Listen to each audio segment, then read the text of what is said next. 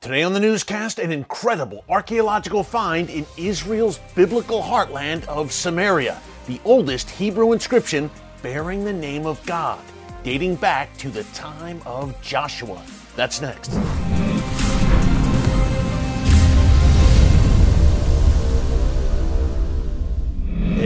Folks, Erick Stakelbeck here. Welcome to the Watchman Newscast. We've had so much breaking news in recent weeks with Russia, Iran, Israel, and much more that I've had to delay this story. But today is the day for some biblical archaeology because we all need encouragement. And what could be more encouraging and exciting than the discovery of a 3,400 year old tablet in Israel that bears the first known Hebrew inscription of the name of God, Yahweh. To have such an incredible artifact uncovered atop Mount Ebal, at the very place where Joshua likely built an altar to the Lord as the Israelites entered the Promised Land, is absolutely stunning and one of the most significant archaeological discoveries in years. Now, we're going to get to that story in a minute, but up first, like Joshua and those early Israelites once did, Jews around the world will observe Passover beginning on April 15th. But this year's Passover will be extremely difficult for some, including Ukrainian Jewish refugees who've left everything behind because of war. A great organization called Meir Panim that we're proud to partner with here on the Watchman Newscast is stepping into the gap and helping these refugees at this very important time of the year. Here's more on what they're doing and how you can help. Passover is the holiday of freedom. It marks the Jewish people leaving their suffering in Egypt to be a free people in the land of Israel. Today, another group of Jewish people are fleeing their suffering to return to Zion. I'm talking about the Jewish refugees of Ukraine. Just like the ancient Israelites, many of them had to flee in exile, leaving everything behind. That's why many Jewish refugees from Ukraine can't afford to eat this Passover holiday. But you can change that by supporting Meir Panim. Meir Panim is Israel's premier restaurant style soup kitchen, providing warm meals for Israelis who can't afford them. This year, the team at Meir Panim is working to ensure that each refugee celebrates their freedom with a festive Seder meal. Don't let them go hungry this Passover. Show your support by donating to Meir Panim today.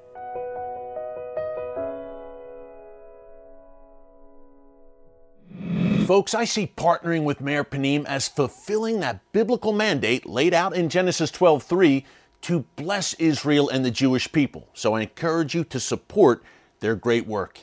Let's go now to my report about that ancient biblical curse tablet that was found atop Mount Ebal. Take a look. Deep in Israel's biblical heartland of Samaria lies the ancient and mysterious site known as Joshua's altar. The Bible says it was built atop Mount Ebal by the Israelites some 3,400 years ago as a way to honor God upon their entrance into the Promised Land. Now, this ancient mountain has revealed one of the most significant archaeological discoveries in years what may be the oldest Hebrew inscription ever found in Israel a folded tablet dating back to the late Bronze Age and bearing one of the Hebrew names for God, Yahweh. Archaeologist Scott Stripling and a team from the Associates for Biblical Research uncovered the tablet in late 2019 and have began releasing their findings after nearly three years of painstaking research. They say the location of the find only adds to its importance. In both the book of Deuteronomy and the book of Joshua, Mount Ebal is described as a place where those who broke God's law would be cursed. The ancient Hebrew inscription found on the tablet drives that point home. I immediately recognized what we had. We call this a defixio or a curse tablet because many of these are, are known. We know what they are. Frankie recognized it, I recognized it, and uh, Abigail Leavitt, who was the assistant director there with me, we all knew that we had a curse tablet from the site of the curse mentioned in the Bible. So this was terribly exciting. We ultimately were able to find a, a lab in Prague that had expertise uh, thousands of scans were done on the, the tablet in two different settings, so that then with extensive post processing of those images, we were finally able to begin to see letters emerge. According to Stripling, those 40 ancient Hebrew letters bear an ominous warning that confirms the biblical account of Mount Ebal. Cursed, cursed, cursed, cursed by the God Yahweh. You will die cursed. Cursed, you will surely die. Cursed by Yahweh, cursed, cursed, cursed. On a scale of 1 to 10, this is a 10. Um, it doesn't get any bigger than this. Um, we talk about verisimilitude or a consistency between what we read in a text and what we find in the material culture, that correlation. Uh, it doesn't get any better than this. This is what you, if the text were true, this is what you would anticipate finding, and indeed it is what we found.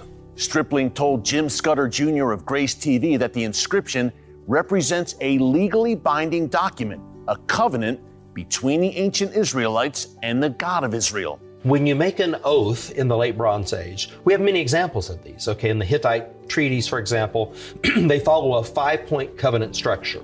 And this is what the Mosaic covenant is it has a five point structure to it. Point four is blessings and curses, or God swears with an oath to bless you if you keep the terms of the covenant, Deuteronomy 27 and 28, to curse you if you don't. To find the name of God written twice on such an ancient artifact is historic. So you have a yod, you have a he, and then you have a vav. And together, this is Yahweh. And this is the first time we have this in Israel itself. And from this early time period, this is mind boggling. One of the big questions Stripling and his team still have is who wrote the inscription on the tablet? Could it have been Joshua himself? Could there be a titular head that Joshua's scribe? Because God tells Joshua to write these things on Mount Ebal. Mm-hmm. So does Joshua write it himself, Joshua ben Nun? I, we can't say that he didn't. Did he ask his scribe to, to do it? If so, then it's titular. That means it represents the whole nation. They're binding themselves. The discovery of the Mount Ebal tablet came years after an Israeli archaeologist named Adam Zertal made the initial discovery of Joshua's altar. The tablet was found among discarded materials from those early excavations at the altar site.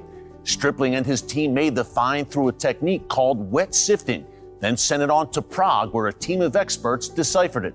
He says it's a stunning example of science and archaeology validating the truth of the Bible.